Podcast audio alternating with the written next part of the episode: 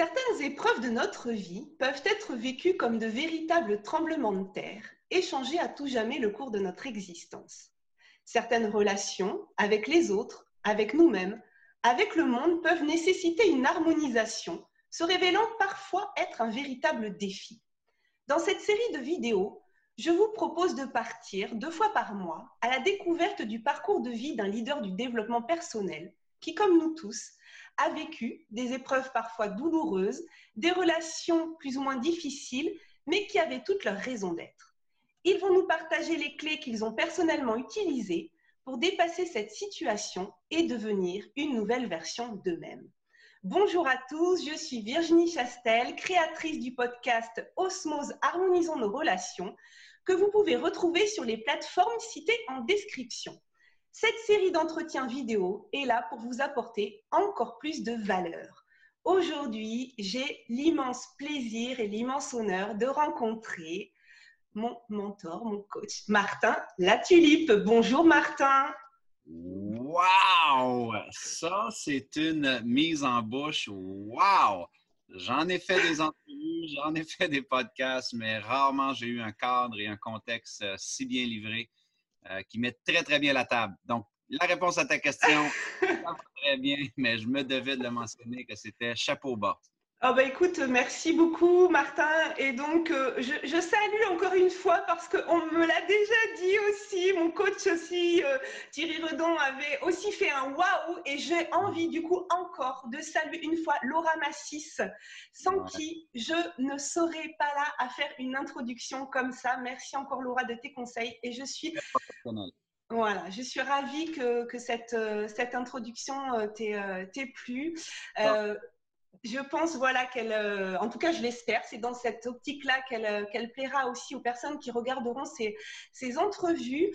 Aujourd'hui, donc, je, tenais vraiment à vous, euh, vous présenter Martin. Alors, beaucoup de personnes te connaissent, Martin, hein, mais il y a peut-être encore quelques personnes Beaucoup, beaucoup, beaucoup, beaucoup même qui ne me connaissent pas. je suis un grand inconnu. C'est sûr que dans mon domaine, il y a des gens qui me connaissent, mais c'est un domaine qui est très niche. Mais si je sors dans la rue, il n'y a aucune personne qui me connaît. Donc, euh, je suis très confortable avec cela. Euh, oui. Et, et moi, du coup, j'ai envie, alors bien sûr, de te présenter d'une façon assez euh, officielle, mais ensuite, je vais quand même raconter comment je t'ai découvert parce qu'effectivement, moi, il y a, il y a deux ans, Martin Latulipe, je ne connaissais pas. Alors, pour ceux qui ne, qui ne te connaîtraient pas, tu es coach, tu es auteur, conférencier québécois, même si tu vis au Nouveau-Brunswick, mais tu es québécois de, naissance.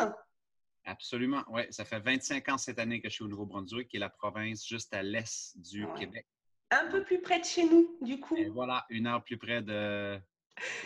Exactement. Alors, tu es un entrepreneur social, philanthrope émérite. Tu es auteur de plusieurs livres best-sellers en leadership d'inspiration et tu utilises eh bien, les conférences et ta présence sur le web pour inspirer les individus et les organisations à éveiller leur plein potentiel pour le transformer en performance exceptionnelle. Et si je reviens un petit peu euh, en arrière à la fin de tes études, euh, tu as été capitaine de l'équipe canadienne de hockey universitaire et lors des universiades en 2001, donc tu as à ce moment-là 23 ans, 24 ans? 24. 24. Euh, tu frôles la mort de quelques millimètres en recevant un, coup de patin euh, à la gorge. Et tu reviens quand même, double médaillé euh, d'argent au niveau national et international. Mais à ce moment-là, il y a une sorte d'électrochoc quand même. Tu décides, alors que tu avais décidé de prendre un peu de temps, mais là tu dis, c'est maintenant qu'il faut que je parte à la poursuite de mon rêve, qui est de devenir conférencier professionnel, auteur, expert donc dans le domaine du potentiel humain. C'est ça, hein. à ce moment-là, tu dis, je j'attends plus. Oui, parce que c'était un truc que je caressais déjà, mais j'étais tellement habité par la peur, j'étais tellement habité par le syndrome de l'imposteur, parce que maintenant, euh, bon, euh, conférencier, coach, euh, c'est très mainstream, c'est beaucoup mm. plus connu. On a, on a les, la venue de YouTube, la venue des TEDx. Donc maintenant, on sait c'est quoi un métier comme conférencier. À l'époque, ça se pratiquait, mais c'était vraiment, oui. c'était vraiment être un mouton noir de dire euh, tu vas faire quoi? Mmh. les gens vont te payer pourquoi? Euh, mes parents étaient un peu euh, inquiets avec cela et moi aussi, en réalité. Ouais. J'avais une incertitude. Mais lorsque cet incident-là est arrivé, ben, tu as tout à fait raison, c'est que ça a été un effet cristallisant, un peu une urgence de vivre où ce que j'ai réalisé à quel point la vie était fragile parce que cet incident-là qui s'est passé sur la glace, c'était très banal. C'était un jeu de routine que j'avais fait peut-être des milliers de fois. Sauf que le joueur adverse, son patin avait, avait été projeté au mauvais endroit dans mon cou. Ouais. Je, me suis, je, me suis, dit, waouh, ça, pourrait, ça aurait pu terminer d'une façon aussi banale. Oui. Et ça, ça m'a vraiment complètement, euh, comme tu l'as bien dit, c'était un électrochoc. Et ouais. je me suis dit, si jamais la mort refrappe à ma porte, je vais être en train de vivre mes rêves. Ouais. Quand je suis revenu, c'est là que j'ai voulu arrêter d'attendre, arrêter de remettre, arrêter de dire un jour, un jour, un jour et de le faire maintenant. Ouais. Et alors à ce moment-là, effectivement, comme tu le dis, c'est pas c'est pas évident de se lancer en tant que conférencier. C'est les débuts sont assez difficiles. Tu, tu dis même que tu, tu viens à un moment donné sous le seuil de la pauvreté, mais que tu ne lâches pas cette envie de bâtir un monde meilleur. Tu veux faire ta différence, tu veux inspirer, tu veux toucher les gens. Donc tu vas travailler très dur pour ça.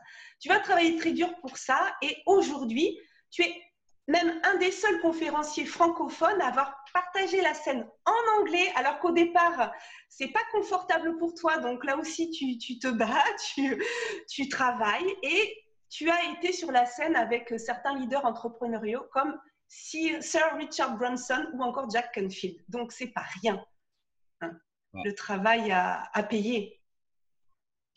Absolument. Je veux dire, ça, a été, ça fait maintenant 21 ans euh, ou 20 ans. Euh, moi, je vais entamer ma 21e année. Ouais. Donc, c'est sûr que, exactement, comme tu dis, euh, c'est facile pour les gens peut-être qui me connaissent de dire Ah oui, Martin, ben, mm.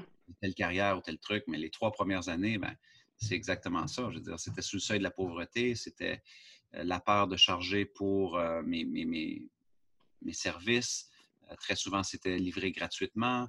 Euh, c'était beaucoup d'essais-erreurs. C'était beaucoup de commentaires ou de feedback extrêmement négatifs. C'était beaucoup de gens qui me disaient Mais tu fais quoi? Va chercher un vrai emploi, ça ne Mm. fonctionnera jamais. Donc, toutes les histoires classiques entrepreneuriales qu'on peut entendre, où ce qui a résistance et résilience et défis, remise en question, doute, euh, ben, j'étais en plein dans l'œil de la tempête. Euh, et ben, comme dans toutes les histoires entrepreneuriales aussi, très souvent, ben, quand on finit par bien s'entourer, qu'on finit Mm. par avoir la vulnérabilité de poser des questions à des gens qui sont prêts à nous aider, à nous accompagner, à nous conseiller, euh, ben, au final, on finit par avoir nos premières victoires. Et là, par la suite, ben, des fois, le vent tourne. On oublie que le vent, on ne l'a pas toujours dans la face. Mm. Très souvent, on a le vent dans le dos. Mais il Mm. faut aussi ajuster nos voiles. Le vent, on ne le contrôle pas, mais on peut. Aussi ajuster nos voiles. Et ça, c'est souvent une philosophie ou une citation qui m'a beaucoup parlé. Parce que quand j'ai le vent en face, OK, ça arrive, c'est normal. Mais je peux toujours aussi voir comment je peux ajuster mes voiles. Au début de ma carrière, ça a été important. Et la même chose pour l'anglais. Donc, en 2008, Oui. on a pris une cuite financière. J'étais très, très bien positionné dans le marché francophone. Et euh, là, il y a eu la récession. J'ai perdu de contrats. Et au final, un de mes mentors m'a dit Pourquoi tu ne commences pas à faire en anglais Donc, il me disait Ajuste tes voiles. Mais là, en Oui. définitive, une insécurité de dire Mais j'ai un accent, ça ne fonctionnera pas, je pars de loin, euh, je connais personne. Et finalement, c'était que des excuses que je me servais à mon propre mindset, euh, à la relation envers moi-même. Et j'ai dû ajuster mes voiles, m'entourer, me faire coacher, me faire accompagner, résilience, détermination pour au final ben, euh, faire des scènes avec, euh, avec plusieurs de mes héros, peut-être une vingtaine de, de, de gens que j'admirais oui. dans le anglophone, des scènes de des milliers de personnes. Donc, ouais, ça a été un parcours assez incroyable, euh, Ouais. assez surréel quand j'y repense. Et tu parlais justement euh, d'ajuster ses voiles. euh, En 2008, tu subis aussi de plein fouet la, la récession économique puisque tu es, tu es conférencier, mais à ce moment-là, euh, bah, les budgets, ils sont plus trop euh, pour justement euh, pour les conférenciers. Et là, tu commences encore une fois à ajuster tes voiles et à t'intéresser au web, alors qu'au départ, si j'ai bien compris, au départ, tu dis non, mais c'est quoi cette histoire d'aller euh, faire des choses sur, euh, sur le web? Et puis, comme tu es quand même curieux, je pense, et que tu as envie de, de, relever, euh, de relever des défis, et puis de se dire, mais si les autres ils commencent à y aller, il y a peut-être. ne restons pas en fait bêtes à, à être fixés sur, son, sur, sur un a priori. Et puis là, tu commences à t'intéresser au web. Alors, je crois que tu mets quelques années à oser euh, passer le cap. Et puis, en 2011, c'est ça, tu lances ton programme en ligne, la meilleure année de votre vie. C'est ça, c'est 2011. C'est exact. 2011, exactement. Après avoir cogité, mais la réalité, c'est pas le bon verbe, c'est après avoir tremblé de peur pendant deux ans. parce que l'idée de m'afficher sur le web, l'idée de me faire critiquer, l'idée d'échouer, l'idée que ça ne fonctionne pas, parce qu'évidemment, j'avais un petit statut à titre de conférencier. Donc, je me disais, mais c'est souvent l'ego, c'est souvent nos peurs, c'est souvent nos, nos, acquis, c'est souvent la personnalité, l'identité qu'on s'est construite, mais on n'est pas prête à la laisser aller, on n'est pas prête à la challenger. Donc, j'étais vraiment dans, un, dans un tourbillon de peur et de crainte. Euh, et au final, ben. Euh, tu te lances. Tu te dis, euh, de toute façon, si je ne me lance pas, si je n'essaie pas, je ne saurais pas. Donc, tu, dépasses, tu finis par dépasser ça. Exactement. Et encore une fois, je suis bien entouré parce que j'ai des, collègues qui me disent, mais Martin, essaye-là, on va te soutenir. Ah, OK, mm. donc, c'est sûr que l'appui des copains, je me suis dit, bon, au pire, ça sera une petite blessure à mon ego. Euh, on pourra bien en rire si c'est un mm. échec. Mais finalement, à ma grande surprise et à leur grande surprise, ça a été un, grand succès, le début d'une histoire juste complètement. Euh, jamais j'aurais pu imaginer ce qui s'en venait pour moi. Jamais. Et tu enchaînes l'année d'après avec l'Académie Zéro Limite, qui est une formation qui permet de lancer une carrière sur le web, remplie de sens, valorisante et éthique. C'est comme ça que tu la, tu la présentes. Alors, je peux confirmer, puisque... Ah c'est le fait, c'est comme tu as dit, c'est que puisque j'étais un des seuls à m'être lancé dès ma sortie des études, il y a beaucoup de gens qui, dans les dernières années, me questionnaient, me disaient Mais Martin, euh, tu n'es pas connu, tu n'as pas remporté de médaille olympique, tu n'as pas escaladé le Mont Everest, tu n'es pas multimilliardaire, parce qu'habituellement, c'était ça les conférenciers, ou tu n'as pas un doctorat, tu pas. Comment tu as fait pour partir de zéro, inconnu, sans expérience, et te propulser et réussir à écrire des livres best-sellers, réussir à faire des grandes scènes comme conférencier, réussir à coacher des présidents d'entreprise? Donc, les gens posaient beaucoup la question sur le comment. Et puisque l'ascension de YouTube, Facebook, TEDx et tous ces trucs-là escaladaient et que la carrière devenait plus mainstream, mmh. ben, je me disais, peut-être que je suis une bonne personne aussi pour leur dire comment j'ai fait, comment s'y prendre.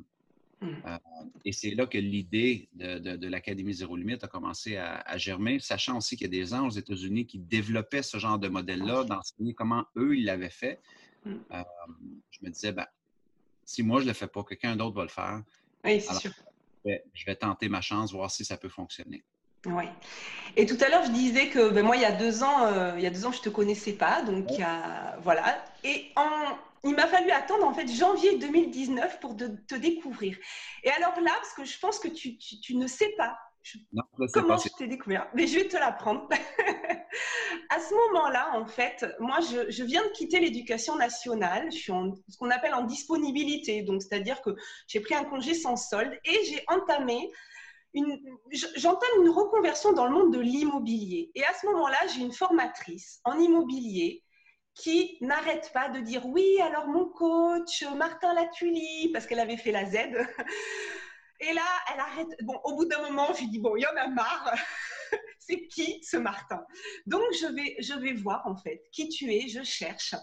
Et, euh, et je tombe à ce moment-là, tu, tu, lances en fait, les, euh, tu es dans la semaine de lancement de la meilleure année de votre vie. Ah Donc, je participe aux ateliers.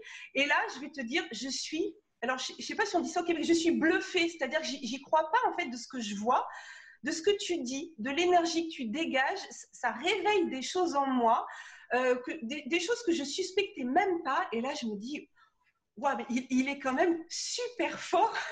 ce qu'il dit, euh, euh, en fait, on pourrait dire que ça coule de source, mais, mais en fait, non. À ce moment-là, ça vient vraiment, ça vient vraiment chercher en moi des, oui, des questions que je ne me posais pas et je m'inscris. Je m'inscris à ce moment-là à la meilleure année de votre vie, mais je suis encore dans, je veux développer mon, boulot dans l'immobilier. Ça fait que cinq mois que j'y suis, donc euh, je m'inscris à la meilleure année de votre vie. Puis, puis ça, me, ça, me, ça me remue, mais tu vois, je, suis un petit peu de loin en fait, euh, ce que tu fais. Et le moment crucial, c'est vraiment euh, le live, le live ce, week-end de mai 2019. Et alors, il faut que tu saches que j'emmène mon conjoint, mais il ne sait pas du tout où on va, en fait. Il croit qu'on va passer un week-end en amoureux à Paris, tous les deux. Si, si. Oh my God. Oui, oh my God. Oui, mais je te le confirme parce que, en fait, j'en parle. Euh, on a, on a mon conjoint a une, fille qui a 17 ans. On a un petit garçon de, 10 ans, mais il a une fille qui a 17 ans. Et je lui dis, écoute, Loulou, je vais emmener papa à Paris euh, pour un week-end de développement personnel. Elle me fait, oh là là, elle me dit, il va jamais vouloir venir. Elle me dit, il faut pas que tu lui dises, tu lui dis que dans le train. Donc, je ne lui dis que dans le train. Oh my God. ah oui, ben, je te... oh my God, ben, sur le coup, il m'a fait un peu la tête. Hein. Parce qu'il m'a dit, non, mais moi, je pensais qu'on partait en week-end en amoureux. Il me fait, non, mais moi, euh, ton Martin, euh, je m'en fous, quoi.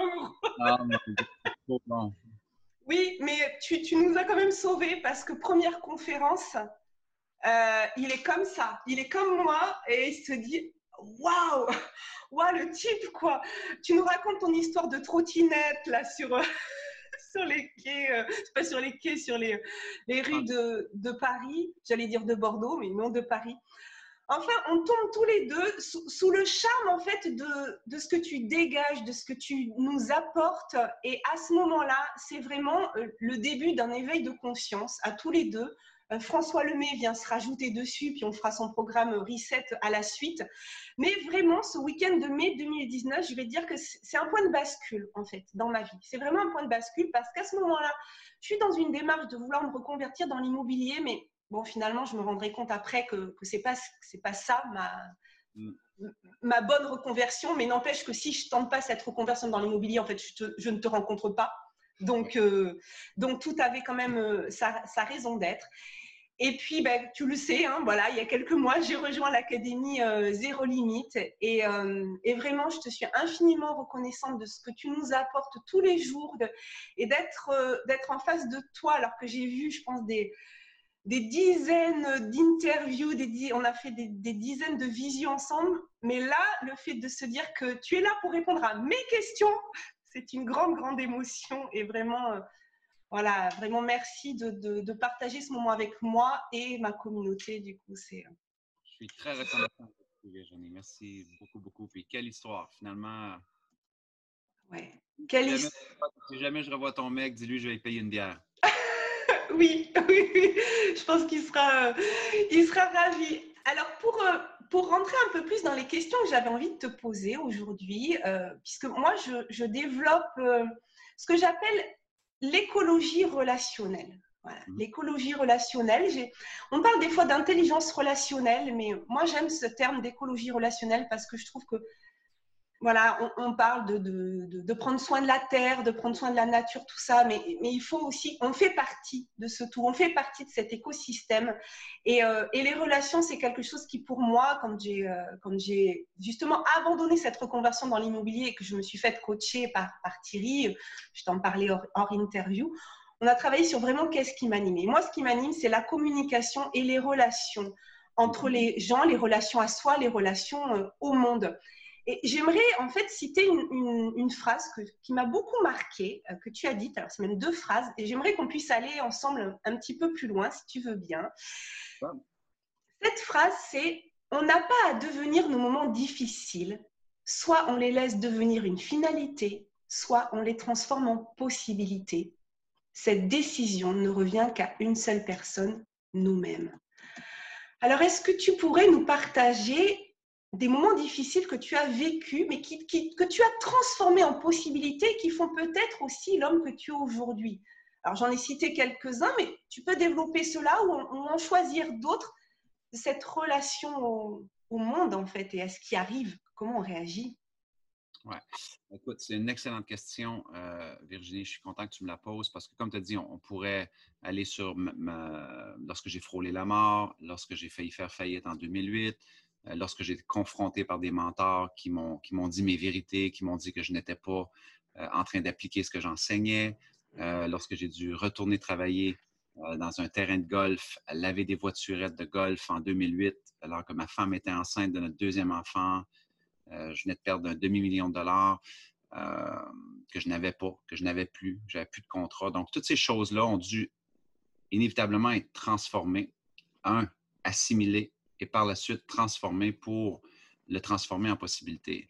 Mais euh, où ce que peut-être que j'aimerais aller, c'est peut-être je suis d'accord avec toi avec l'écologie. Tu comprends? Parce qu'il euh, y a eu tout l'univers de l'intelligence émotionnelle. Euh, par la suite, ben, on s'est dit, bon, ben, OK, une fois qu'on comprend nos émotions, qu'on comprend les émotions des autres, ah, l'intelligence relationnelle, et là, ça a évolué. Moi, quand je parle de mes relations, il m'apparaît assez évident, Virginie, que l'humain devrait faire une, réflexion sur le fait qu'il y a trois endroits où, en fin de compte, on doit prendre l'entière responsabilité de nos relations. Le plus important, qui est le plus souvent négligé, c'est relation à soi-même. Et c'est peut-être un peu plus de ce côté-là que je vais t'expliquer des épreuves que, j'ai vécues. Euh, le deuxième, c'est la relation aux autres. Donc, c'est sur l'intelligence relationnelle. Donc, évidemment, si on ne comprend pas les personnalités des gens avec qui on interagit, si on ne comprend pas les valeurs des gens avec qui on interagit, et si on ne se comprend pas nous-mêmes d'abord nos valeurs, si on ne comprend pas d'abord notre personnalité, c'est très difficile d'avoir le deuxième niveau qui est tout ce qui est le relationnel aux autres. Donc, euh, relation à soi, relation aux autres et relation au monde. Parce que regarde aujourd'hui, la majorité des problématiques qui se passent présentement, ce sont des situations qui se passent à l'échelle mondiale, mais en raison de la relation que les gens décident d'avoir avec l'enjeu, avec ce qui est dicté ou pas, qui est annoncé ou pas, décidé ou pas. Les gens vivent toutes sortes d'émotions, des frustrations, du dégoût, de la rage, de la haine. Et tout ça, ça découle de leur relation avec le monde, leur vision sur le monde, mm. leur lentille sur le monde. Donc, je me dis, un des boulots qu'on a à faire comme humain en termes d'écologie relationnelle, c'est certainement d'abord, avant tout, ce que tu es au clair sur ta relation avec toi-même. En anglais, on va dire self-awareness, la connaissance de soi.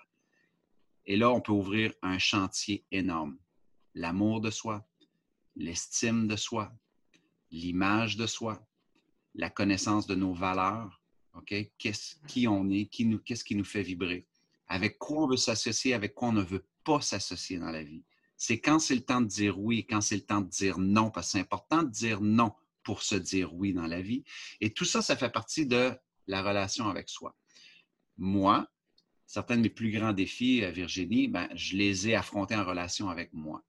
On comprend? Parce que je, je j'ai fait des schémas dans ma vie euh, qui étaient des schémas de manque euh, d'amour de soi ou de manque d'estime de soi qui me menaient à l'approbation constante de mon entourage, la valorisation constante de mon entourage, qui me menait à faire des mauvaises décisions, qui me menait à mener les mauvaises luttes, les mauvais combats, les mauvais choix. Et ce qui est fascinant avec cette relation-là, Virginie, c'est qu'il n'y a personne qui savait que j'étais en train de m'auto-détruire. Hmm. Il n'y a personne qui savait que je vivais un malaise. Parce qu'à l'extérieur, tout semblait bien aller. Mais c'est pour ça que c'est important, quand tu parles de l'écologie relationnelle, on ne peut pas faire abstraction de la relation qu'on a avec soi-même. Parce qu'une chose est certaine, hmm. notre famille, on peut toujours décider de moins les voir. nos amis, on peut changer d'amis. Notre emploi, on peut changer d'emploi. OK?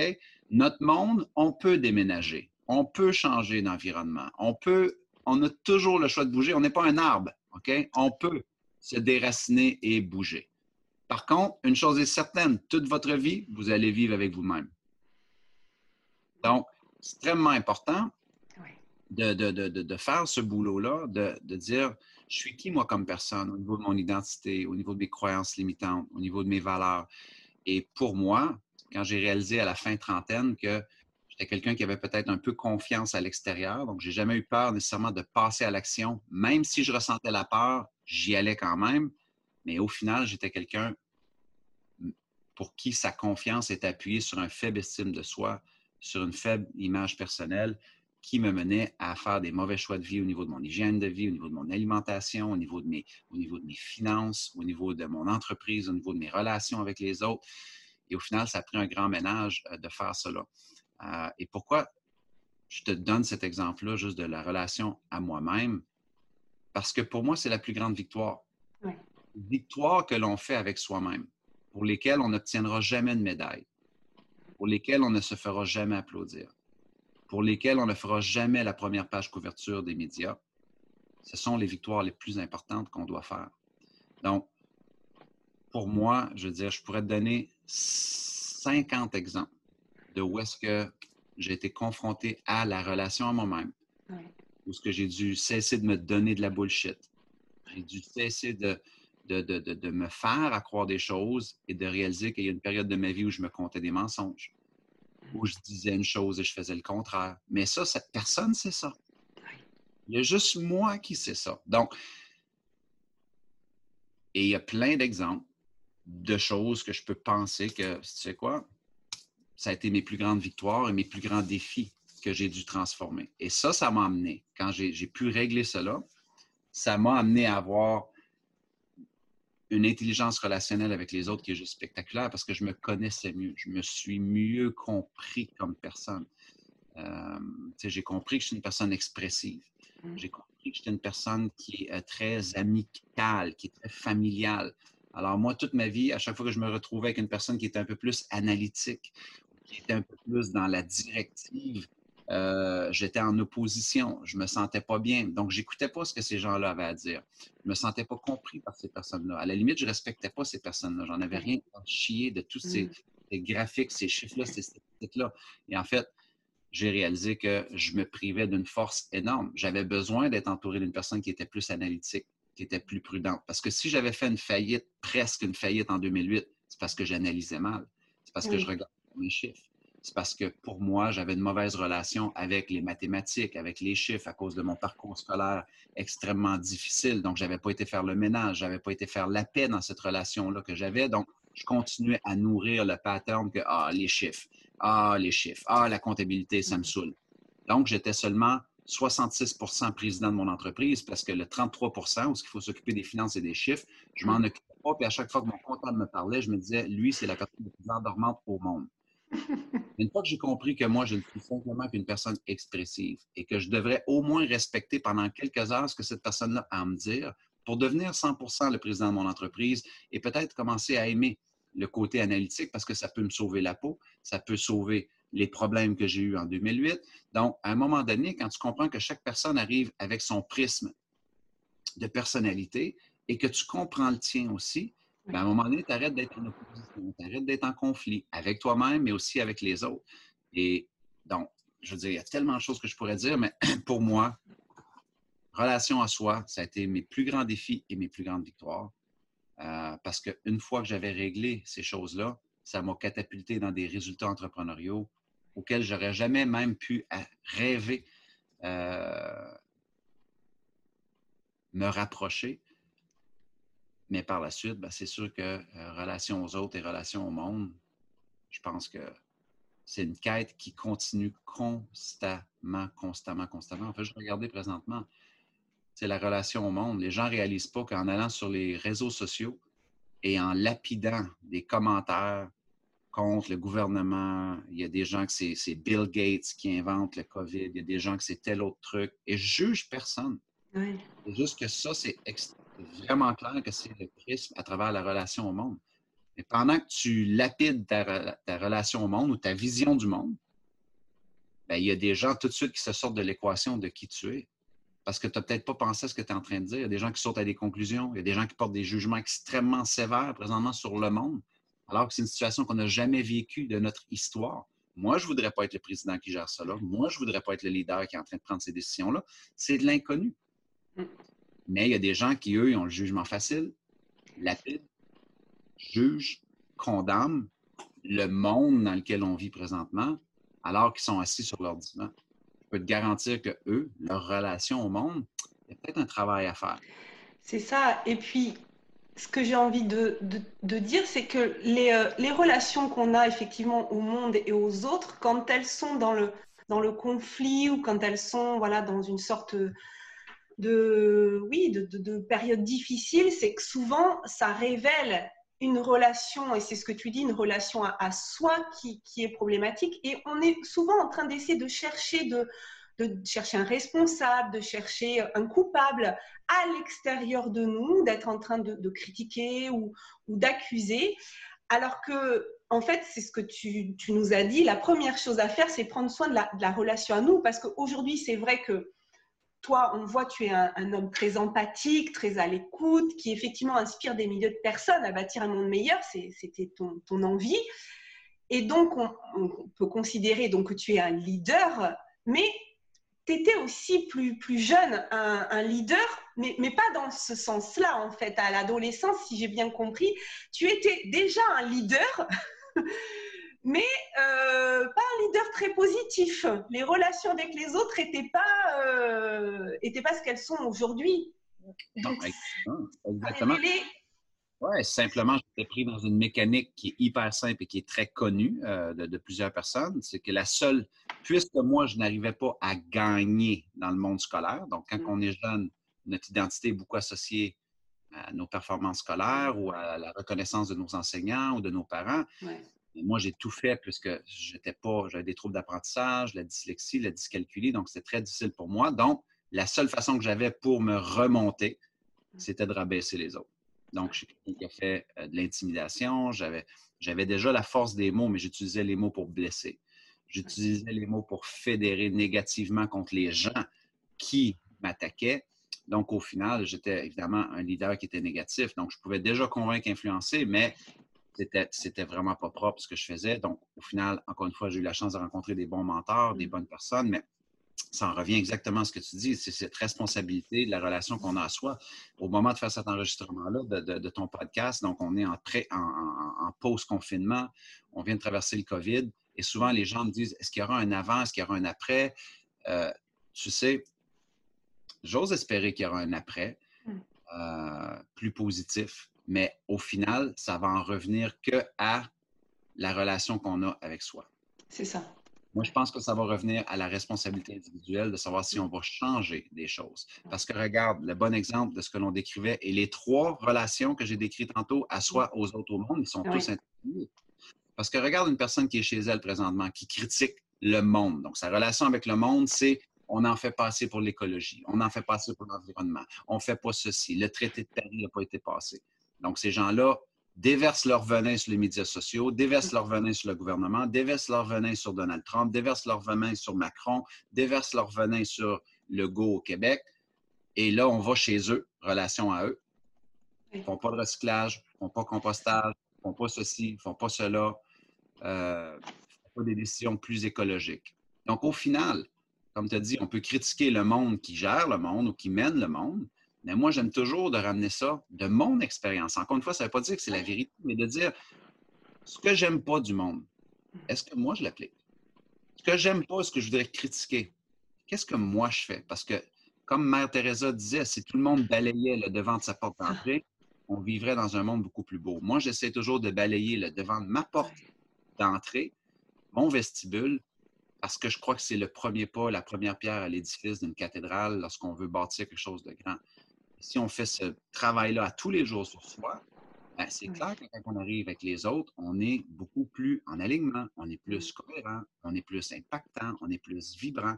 Et notre vision sur le monde, plutôt que de critiquer et lancer les pierres aux gens qui sont dans l'arène, parce que moi, je ne suis pas dans l'arène, eux sont dans l'arène en train de, de, se salir, la poussière au visage, parfois le sang au visage, eux sont dans l'arène. Moi, je suis simplement en train de regarder qu'est-ce qui est en train de se passer. C'est facile, je suis un spectateur. Et on peut faire partie de ce que tu appelles le, le, mou peuple, je crois, c'est ça? Exactement, les moutons, exactement. Le, mou peuple, c'est n'est pas nécessairement. Euh, tu comprends, les, présentement, c'est ça, un des débats, c'est que, par exemple, je ne veux pas rentrer dans la politique ou dans, dans, les décisions, mais c'est comme, OK, si on porte des masques, on est des moutons. Non. Hmm. C'est juste que ça revient à tes valeurs. Moi, d'être capable de comprendre que j'ai un ami, Mark Black, qui a eu une transplantation du cœur et qui a eu une double transplantation des poumons, je porte mon masque pour Marc. Et je porte mon masque pour montrer à mes enfants que ils entendent, mes enfants, que c'est stupide de porter un masque. Ils l'entendent que c'est inutile.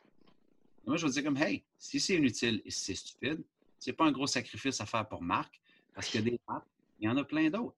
Tu mm. comprends? Donc, porte ton masque et par la suite, on l'enlève et on continue à vivre la vie. OK? Donc, euh, ça en revient aux valeurs. Par contre, d'autres personnes disent comme non, lève-toi debout, point fermé, porte pas de masque, c'est ça la lutte. Encore une fois, on en revient à quoi? À des valeurs. Je ne juge pas ceux qui font ça, c'est juste moi, c'est pas ma lutte. Oui. Moi, Et puis... plus dans la bienveillance, qui est beaucoup plus mm. dans je suis pas dans la reine. J'aime mieux envoyer beaucoup de compassion à ces leaders-là qui ont géré cette crise mondiale-là unique, je tiens à le répéter. Oui, mais oui. unique. Et de me dire, je crois pas que je ferais mieux, honnêtement. Par contre, voici ce que moi, je peux faire mieux. Responsabilité individuelle faire attention à mon hygiène de vie. m'entraîner comme je ne me suis jamais entraîné de ma vie, manger bien comme je ne m'ai jamais mangé de ma vie, faire de la méditation, être présent pour mes amis, euh, m'assurer que ma famille est en sécurité, contribuer dans ma communauté parce que les gens ont besoin d'aide. Donc ça, je peux balayer le devant de ma porte de cette façon-là, je m'occupe de ça. On en revient à la responsabilité individuelle et puis de, prendre de prendre sa part de responsabilité. Et moi, et moi j'aime beaucoup une phrase que tu avais dite une fois, qui est euh, de prendre sa part de responsabilité, c'est pas prendre sa part de, culpabilité, mais que la responsabilité, c'était l'habileté à répondre aux événements. J'aime beaucoup cette, cette façon de dire les choses parce que la fois où tu l'as dit, je dis, mais, mais c'est évident en fait que c'est ça la responsabilité. C'est un truc que, j'avais appris de défunt euh, Stephen Covey, en fait, qui est un grand auteur euh, mm-hmm. du livre Les 7 habitudes des personnes qui réussissent tout ce qu'elles entreprennent. Oui. Et en fait, c'est que lui, il expliquait que si tu prends le mot responsabilité, tu le scindes en deux, tu vas trouver l'étymologie de deux mots, le mot réponse et le mot habileté. Et en fait, il disait, ben, prendre son entière responsabilité, c'est justement, c'est de garder l'habileté à répondre. OK? Et moi, ce qui m'a littéralement bluffé, pour reprendre le mot que tu as dit tantôt, c'est que lorsqu'il a dit que lorsqu'on lance la responsabilité aux autres, mmh gouvernement, aux leaders, ou à notre patron, lorsqu'on lance la responsabilité aux autres, si on achète l'idée que la responsabilité, ce n'est rien d'autre que l'habilité de répondre, c'est-à-dire qu'on prend l'habilité de dire, OK, qu'est-ce que moi je vais faire par rapport à ça? Quand on lance la responsabilité, qu'est-ce qu'on vient de lancer? On vient de lancer notre habilité de répondre. Donc, c'est là qu'on devient sans pouvoir. Ça, on leur donne le pouvoir, on délègue le pouvoir à quelqu'un d'autre. Donc après, c'est pas la peine de se plaindre. ben, c'est la seule chose qui te reste. Ben oui. Tu viens de donner ton pouvoir aux autres. Parce que toi, l'habileté de répondre, c'est même plus un truc qui est dans ton, dans ton, dans ton registre de, réflexion. Et ça, ça m'avait frappé fort. Qu'à chaque fois, parce que ça m'arrive encore, là, Virginie, là, tout le temps, de dire Ah, mais c'est. Bon, attends, je reprends ma responsabilité avant de la lancer. Tu te reprends. Où est-ce que j'ai foiré? Qu'est-ce que je peux faire de mieux? Oui. Qu'est-ce que je peux faire? Ça ne veut pas dire que parfois, on n'a pas à adresser des choses. on n'a pas à adresser des conflits. Par contre, on va s'impliquer aussi dans le conflit, de dire comme, hey, est-ce qu'on a entré dans un conflit parce que tu perçois un truc de moi, tu perçois que j'ai fait un truc? Si c'est le cas, ça, ce n'était pas mon intention. OK? Comment qu'on peut arranger les choses? Est-ce que moi, je peux faire quelque chose pour améliorer la situation? Et euh, par la suite, je peux t'en proposer, moi, des trucs que je pense que tu pourrais peut-être aussi faire, mais d'abord, je veux qu'on commence avec moi. Est-ce qu'il y a un truc que j'ai fait, moi, qui n'était pas correct, qui devrait être amélioré, que je devrais changer, et je vais vraiment le considérer. Donc, je pars de moi, même lorsque je suis dans une situation de conflit. Mais euh, écoute, merci beaucoup pour toutes euh, ces, belles choses que tu as dites. Je suis bien sûr complètement euh, en accord avec, avec tout ce que tu as dit la responsabilité, c'est vraiment euh, ben, la, première chose à avoir et toujours se regarder d'abord avant de regarder en fait les autres. Et dans cette écologie, ben, tu l'as très bien dit, moi c'est ces trois axes qui, qui me semblent hyper importants, la relation à soi, la relation aux autres, la relation au monde, et tout est interconnecté pour finir, est-ce que tu aurais une, dernière euh, petite chose à partager justement aux personnes mais qui auraient là en ce moment des, petits défis avec leur écologie relationnelle? Ben, un, je vous dirais, euh, soyez, soyez docile avec vous. On, est extrêmement, extrêmement difficile sur nous-mêmes. Moi, je sais qu'à l'époque où j'avais des schémas toxiques, euh, honnêtement, je ne me donnais pas beaucoup de valeur, je ne me donnais pas beaucoup d'estime. C'est rare que je valorisais ce que je faisais. C'est rare que je valorisais euh, mes plus petites des victoires. J'étais toujours en train de balayer sur le tapis ce que je faisais. J'étais toujours en train de dire Ouais, mais c'est rien. Oui, mais en tout cas, pourquoi je le ferais? Ça ne vaut pas la peine. Donc, j'étais quelqu'un qui était, qui était beaucoup dans ce langage-là, qui était un langage non orienté vers l'amour de soi. Donc, euh, si vous commenciez peut-être un peu plus à vous choisir, ça ressemblerait à quoi? Mmh. Euh, quel genre de décision est-ce que vous prendriez? Comment est-ce que vous vous parleriez? Comment est-ce que vous parleriez à vos proches? À quoi est-ce que vous commenceriez à dire non pour vous dire oui? Je pense mmh. que déjà là, c'est une bonne façon peut-être de, d'entrer un peu plus en relation avec soi-même. Et évidemment, je ne peux pas passer sous silence parce que ça fait maintenant euh, plus d'un an que, je décide de me choisir au niveau de la santé, mais d'une façon euh, exceptionnelle. Ne serait-ce que de commencer par vous choisir un peu plus côté hygiène de vie. Toutes les études, toutes les recherches démontrent à quel point ce que ça libère euh, des hormones qui vont vous mettre plus en énergie, qui vont vous mettre plus en confiance, euh, qui vont vous faire du bien, qui vont vous rendre plus heureux, qui vont vous faire vivre plus longtemps, que ce soit une marge de 10, 15, 20 minutes par jour. Commencez par cela. Et euh, encore une fois, on peut faire l'erreur de confondre la simplicité d'une idée avec son efficacité. Donc, peut-être qu'on peut m'écouter et dire, mais Martin, c'est très simple, je l'ai déjà entendu. Oui, mais ce n'est pas ce que tu as entendu. C'est est-ce que tu fais ce que tu as entendu pour te mettre en relation avec toi-même. Tu moi, à tous les matins, ben, pas tous les matins, très souvent, je commence mes matins en écrivant dans mon journal de gratitude. Ça me prend à peu près cinq minutes. J'entre en relation avec moi-même. Quelle est mon intention de la journée? Quelles sont mes intentions de la journée? Quelles sont mes reconnaissances? Pourquoi je suis reconnaissant?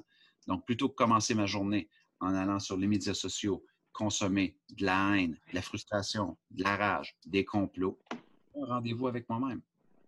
Je dis, OK, je vais faire cela, cinq minutes, je me dépose sur mon intention de la journée. Par la suite, soit je vais nager, soit que je vais faire une petite activité physique pour me connecter à mon corps. C'est deux choix où est-ce que je me choisis automatiquement. Et par la suite, ce que je vais décider de mettre dans mon corps est un autre choix pour moi-même. Donc, si je commence la journée, j'ai trois choix que je fais pour moi. Déjà là, je suis en meilleure relation avec moi. Je vais être en meilleure relation avec les autres. Je vais être en meilleure relation avec le monde aussi. Et au final, j'aimerais dire aux gens qu'on devient la somme de nos choix. On devient la somme de nos journées. Donc, plutôt que vous préoccuper de dans 12 mois ou dans 4 ans, si vous vous préoccupiez de aujourd'hui. Parce que pour moi, le seul futur qui existe, c'est aujourd'hui. Mmh. Le futur est une illusion à laquelle on aimerait bien aspirer des meilleurs jours, meilleures finances, meilleurs projets, rêves. Oui, mais tout ça est illusion. Le vrai futur, c'est aujourd'hui celui qu'on peut construire. Donc, les choix que vous allez faire aujourd'hui, tout de suite en finissant ce podcast-là, c'est ça. Parce qu'au final, on devient la somme de nos choix. Ouais. Écoute, merci beaucoup, Martin. Toi, chez toi, on est encore le matin, il me semble. Il est quelle heure? Il est 10 h quasiment 10 h 9h45 euh, au Nouveau-Brunswick et 8h45 au Québec. Voilà. Et en France, euh, en tout cas, euh, voilà, Bordeaux, mais en France, en Europe, il est 14h45 au moment où on, enregistre cette vidéo. Alors, merci beaucoup, Martin, pour ce moment partagé, pour toutes les pépites que tu nous as apportées. Je te souhaite une très, très belle fin de journée, puisque toi, il t'en reste encore pas mal d'heures avant la fin. Ouais. très bientôt, avec, grand plaisir.